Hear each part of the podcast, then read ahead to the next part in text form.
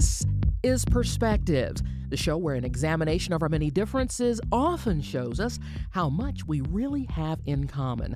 I'm Condace Pressley, and it is February. It is the month that is known as Black History Month although we can learn about African American contributions to American history all year long. But this is when we focus on it. And we spend a tremendous amount of time celebrating the achievements and the success of so many in our community. But what we're going to do with the program today is talk about black history that no one likes to talk about, that no one wants to think about. And it's because it deals with our criminal justice system, specifically the juvenile justice system and how our schools, sadly, have become a pipeline for young black people to find their way into the prison system.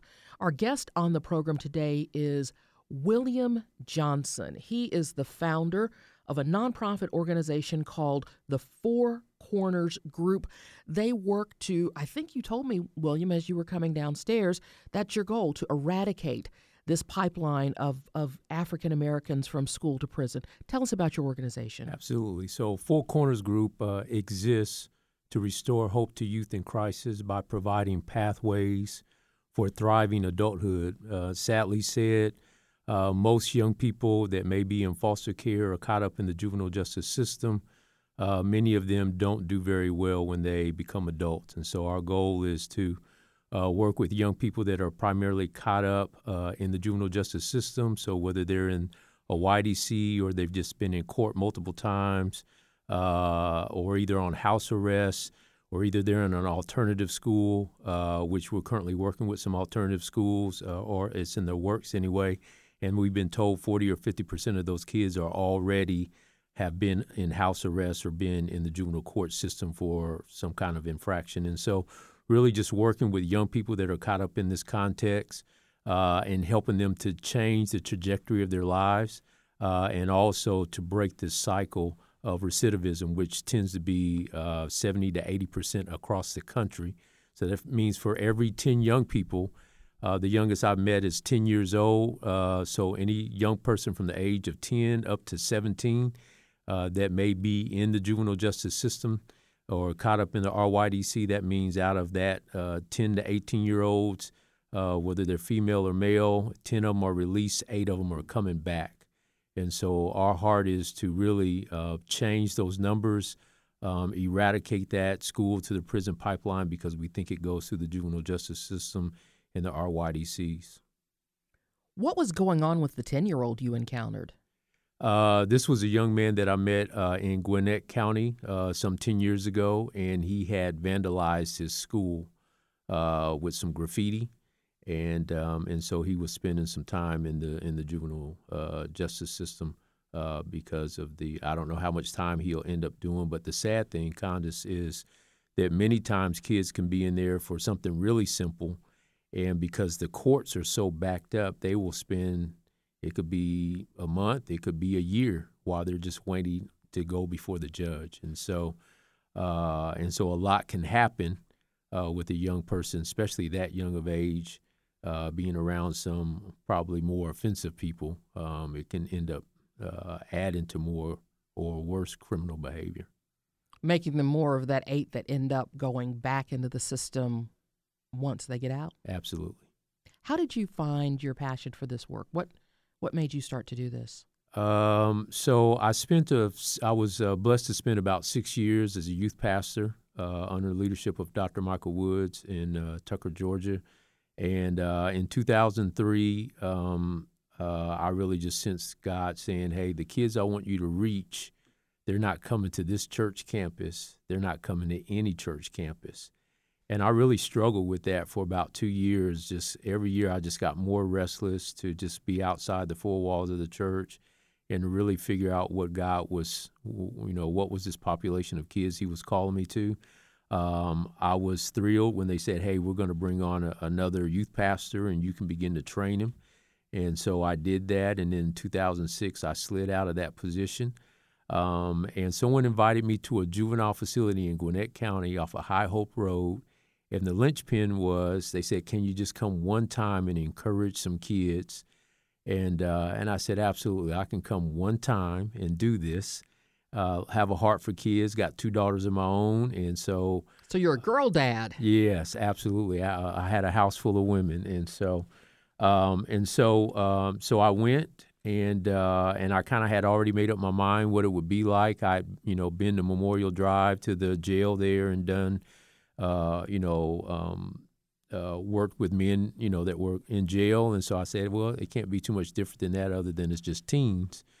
And so when I went uh, that one day, um, that facility housed. They said they had maybe 40 beds, but it seemed like about 55 kids came out.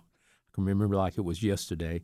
And the thing is that kids don't have to come out for programming, and it was my first time, and they all came out and uh, the Lord just really just broke my heart for those kids. And uh, the only difference was it could have been my daughters, but many of the young ladies and young men that I met on that day, unlike my daughters, they were most of them were without a father, were fatherless, were had addictions.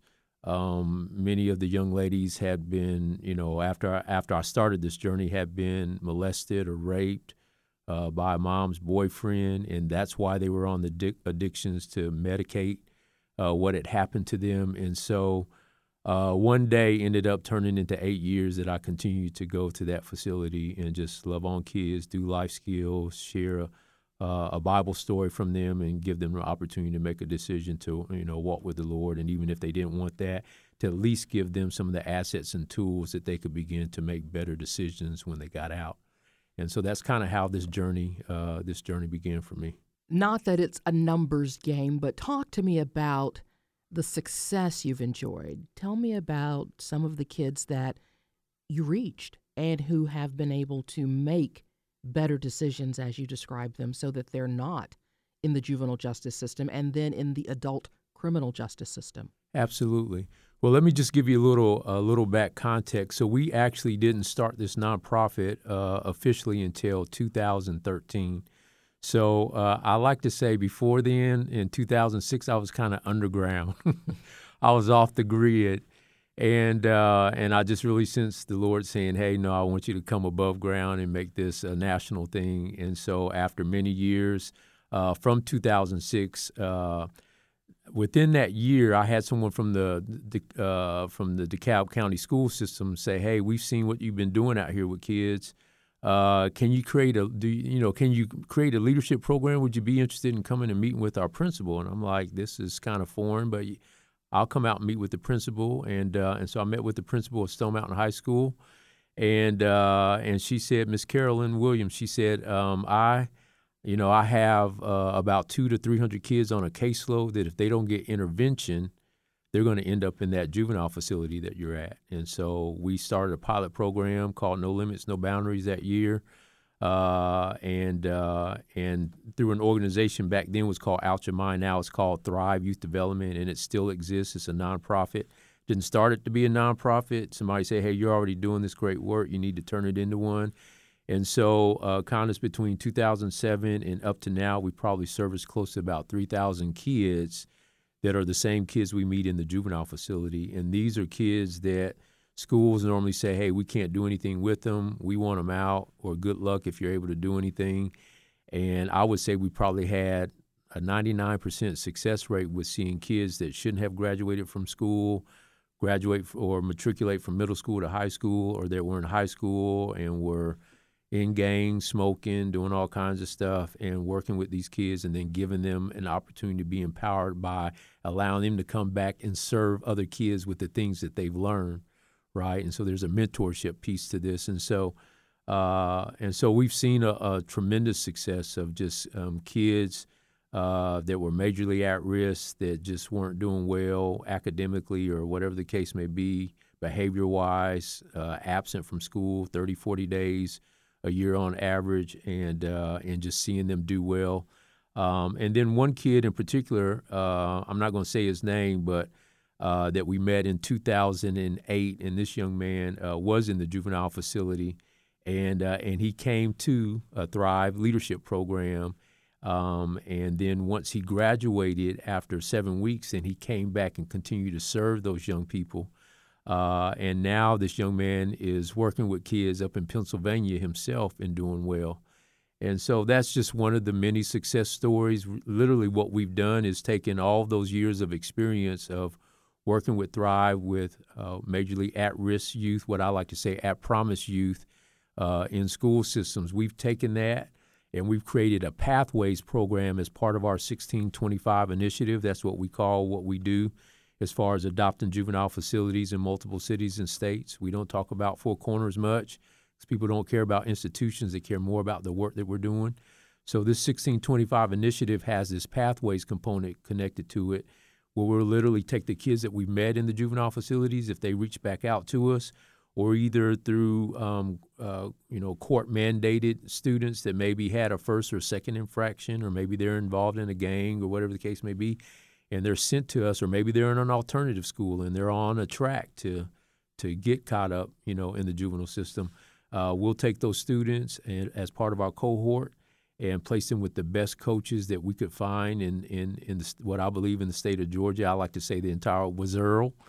um, and um, along with some of the coaches that work with Thrive, and we'll take them through an eight-week track of character development, job readiness, service projects, discovering. Uh, we do some assessments, some Briggs analysis, and really help them get excited about what's inside of them and even though uh, majority of our kids are three to four years and they're behind in their reading and their writing, we help them understand you can still be a valuable uh, citizen to your community. If we can help you get the character you need to, to get you where you want to go and help you get the assets and the tools you need to keep you there, because we understand you could be a millionaire. We see it in politics, we see it in, in sports people make millions of dollars, but they lack the character sometimes that will keep them there. Well, we want our kids to have what they need to get them there and also to sustain them in that space, right? Um, and so we want them, character is a non negotiable, character education. That's the first eight weeks, first part of the Pathways program. And then we'll continue to walk with those kids. And so through the assessment, if they seem like they were interested, we got a young man right now I'm really excited about him. His name is Philip. Um, I'm going to be at the court with him tomorrow morning. Matter of fact, he's going before the judge. He's been going the pathways. And man, he's really excited about his future and wants to become an auto mechanic and own his own business. And so, Philip, when he graduates on the 19th of this month, we'll continue to walk with him. We'll place a mentor on one side and we'll place a guidance coach on the other side and continue to walk with him for the next year. And then we'll also place him in an internship or a paid internship or apprenticeship opportunity and help this young man, at least for the next year, maybe two years, get to where he needs to be so that he can be a valuable citizen to his community, change the trajectory of his life, and, uh, and not be one of the eight that return back into the juvenile system. Two questions for you. And in case you're just joining us, we're talking to William Johnson. He is the founder of a nonprofit organization that is working inside our juvenile justice system to help kids, not kids who are at risk, but as he describes them, kids who are at promise, to make mm. sure that they don't stay caught up on that path and end up in that pipeline to prison. William, I wanted to ask you the young man who's now working and doing work similar to what you're doing now, that you touched, who's in Pennsylvania now, what was it that turned him around? Do you remember? Uh, I would honestly say, uh, and not just from this young man, uh, Paul Spicer is his name, uh, but uh, a lot of our students will talk about the family that that they receive as a result of coming to program. So it wasn't a program; it was the relationships that were formed of healthy people in the community uh, that really added assets and values to these young people's lives and helped them to understand that they were important, that they were unique, that they had something to offer the world, and really helped to, to really just plant that seed and help to nourish that. Um, we have young people that have been going down to Safe Houses, which is one of our partners, and doing pancake brunches for the homeless community, going down to the Immaculate Mary and, and feeding, you know, 500 people in two hours that were – uh, on the street with you know soups and and uh, you know uh, cups of coffee, and young people understand that hey, even though I don't have much, I understand that I still can add value to someone else's life, and that I am important, and that I can make a difference. And so it's just uh, that culture that's created through the pathways and formerly through the Thrive environment. um, of caring people and then really just being intentional about adding assets to kids. Uh, they say the average kid has about 18 assets when he or she is in middle school. Uh, when I did this test, I had 10. They say it takes 33 for a young person to thrive as an adult, right? And so if you only have 18, then you understand why so many young people are in a crisis because they're lacking at least 18 more of the assets they need to begin thriving. Well, when a young person comes through our Pathways program, they automatically end up with at least 18 more additional assets added to their life over the course of those eight weeks. And so, uh, so again, and this is uh, we didn't even know this existed, but these were things and components that we already had that were a part of our work. And then we and then we found out through Search Institute that there were actually data and, and information to actually validate that what we were doing was life changing and making a difference in the life of a kid. So, um, so yeah, uh, we like to say we're helping our students get their assets together. And yes. when you talk about these assets, these Uh-huh. are positive, strong people of character that you're introducing into the lives of these young people, as opposed to that that family draw that could be a gang, Mhm. but for the wrong reasons. Absolutely, absolutely, yes. And there are there are forty different assets. So it could be uh, that community cares. Um, it could be, hey, I have a mentor. Uh, I'm part of a youth organization or a youth group that's making me better. Uh, I'm empowered by serving others. Right. Uh, we had a young man who uh, was actually one of our students. Uh, came from Stephenson High School as a freshman and uh, went through something similar through Thrive that's similar to a Pathways program. Uh, went through the first year, was very an introvert, was very shy and timid. Ended up being volunteer of the year two years later as a young person. He was the first student that was volunteer of the year, and uh, and he admitted on the day that uh, he received this award that he was uh, depressed and that he was thinking about committing suicide. He come from a two parent home and it looks like everything's together. But it just goes to show that you know all of our young people are really at risk of not fulfilling you know their God uh, you know uh, ordained potential. And so this young man uh, he ended up going to Full Sail in Florida, getting his degree. And uh, and came back and said, "Hey, Mr. J, I want to serve kids," and uh, and came back and put in about 200 hours of volunteer service over the course of a year, about two years ago and now he's our Toastmaster coach. He is literally 22 years old. And so, can you imagine a group of young people that are looking at a Toastmaster coach that's 22 years old that's teaching them how to brand themselves and to publicly speak and to be able to communicate well? And so, those are just some of the stories and some of the things that we have happening as far as pathways, which ends up being an asset, you know. Um, and so, uh, so that's kind of yeah, those are those are that's kind of what's going on.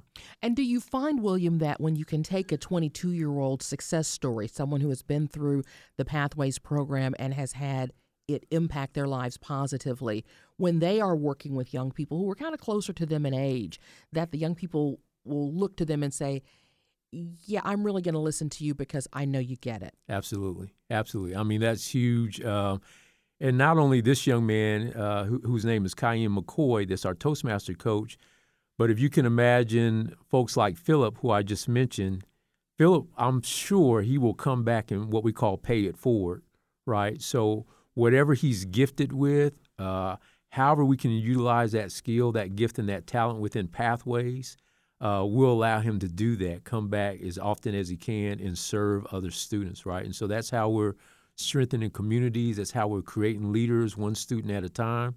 Um, and that empowers and that encourages and inspires other students that, hey, I've never seen a young person doing this before. And so that's part of the problem is that not only do we have a population of young people that are fatherless, that are broke, that are hurt, that are disappointed, uh, and that's part of the reason why they're making these bad decisions, but sometimes they've just never seen anything different. I mean, we've literally taken, through Thrive, we've taken uh, kids down to Georgia Tech and Georgia State and to meet entrepreneurs at Chick fil A and different places like that. And these kids have said, hey, we've never walked on concrete sidewalks before. We've heard about Georgia Tech, but we never ever thought we'd see it. I mean, they've never been out of their community, they've never ever seen anything differently. So, part of what we're doing is just helping students to see something different, not just places, but also people And so the community is a huge part of of uh, of what we're doing. And and for students that come back and serve, they've never seen anything like this. You know, I had a student over uh, over at uh, one of the middle schools tell me, "Hey, my mom told me never to do anything for free, so I definitely ain't volunteering." I mean, that was the mindset, right? And so we see this across the, the nation, not just with students, but even with adults that, hey, if there's nothing really in it for me, then why should I do it? And the fact of the matter is, John Maxwell, who's one of my mentors from afar, I never met him in person, but I read a lot of his books, and he says for, for every 40 hours we work, we should be given a tenth of the time that we work. So that means every week we should be given at least four hours back to our community if we really want to grow as leaders. And so, um, so that encourages me, and that's what we use to help encourage students to give back and uh, and uh, and it makes them better people and better leaders, and it makes our communities stronger, one student at a time. Now, how do you convince a young person who's been told all his or her life that you don't do anything without getting something in return, that just because it's not a tangible asset that he or she is receiving in return, such as compensation, that there's value in giving of your time because that is how we grow as leaders. That is how we grow as significant contributors to our communities. Absolutely. So uh, sometimes you can't really convince them. You know, if you're saying, "Hey, we're getting ready to go over here, we're getting ready to do this, and there's going to be pizza afterwards," right? So sometimes it takes the pizza, it takes some encouragement. And uh, we took some students down uh, from Sequoyah Middle School, some young ladies and some young men, Hispanic, African American kids, uh, last year down to Safe House, and they served, uh, did pancake breakfasts some of them made the breakfast. Some of them sit and played checkers with some of the people that came in. And uh, all of those kids said, hey, when can we come back? And so I think it's really just exposing them and allowing Seeing them the, the opportunity. opportunity is Yeah. really all it takes. And, and, and the people that received uh, what the students gave, you know, told those students how much they made a difference in their lives. You know, people that had been living on the streets or maybe hadn't seen their sons or daughters in a while. And, and some of our girls, I mean, they were literally in tears because of the impact that it made on, on some of these uh, young people that went down there. And so I think it's really, hey, we just say, come and see. We're to make sure you f- eat well when you finish. And when it's all said and done, they're not even thinking about the food. They're thinking about, hey, when can we come back? And I've heard multiple students ask me that. We go down to Soup Kitchen, feed 500 people. Students say, hey, I've never done anything like this before, Mr. J, but when can we come back? When can I come back? Why? Because this is how we were created. We were created to serve.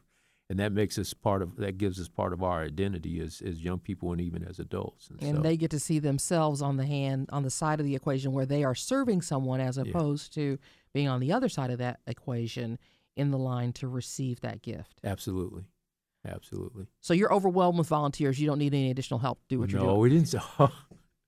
no, as the young people say, don't get that twisted, Constance. don't get that twisted. No, we so are how not. can so how can people get involved with the work that you're doing? Such critical work with young people in this community. Absolutely. Well, there's a few ways. Uh, so they can visit us on our website, which is uh, fourcornersgroup.net, spelt out F O U R, uh, corner, C O R N E R S, group.net. Uh, you got to make sure you put the .net on there, otherwise you'll find some guys in Canada or something. So you want to make sure it's fourcornersgroup.net. So you can visit us there. You can also email us at volunteer at fourcornersgroup.net. Uh, you can also go to Volunteer Match, which is a, uh new platform that we begin to utilize. Um, and so they can Google Volunteer Match and they can find uh, find us there. And uh, and we have a, a, a brilliant young man just fresh out of uh, college from Arizona, uh, Mr. Justin, uh, that runs that platform and will help uh, vet uh, people that are interested in joining our work and help them get onboarded. So those are the three ways that people can find us. William Johnson, founder of the Four Corners Group. Again, that's 4 F O U R C O R N E R S group.net. And also check out Volunteer Match if you want to connect with them that way. Incredible work that you're doing in the community, sir. Thank you very much for sharing just a little bit of your stories with our audience. Absolutely. Thank you so much for having me. Perspectives is a community and public affairs program crafted with you in mind. If there's a guest you'd like to hear interviewed or a perspective you think should be explored, let me know. If you're old school, just write me. 1601 West Peachtree Street, Northeast, Atlanta, Georgia 30309. Or message me via social media. I'm Condace Pressley on Facebook, Condo29 on Twitter and Instagram. Thanks for listening. Be sure to listen again next week at this very same time as we examine another perspective.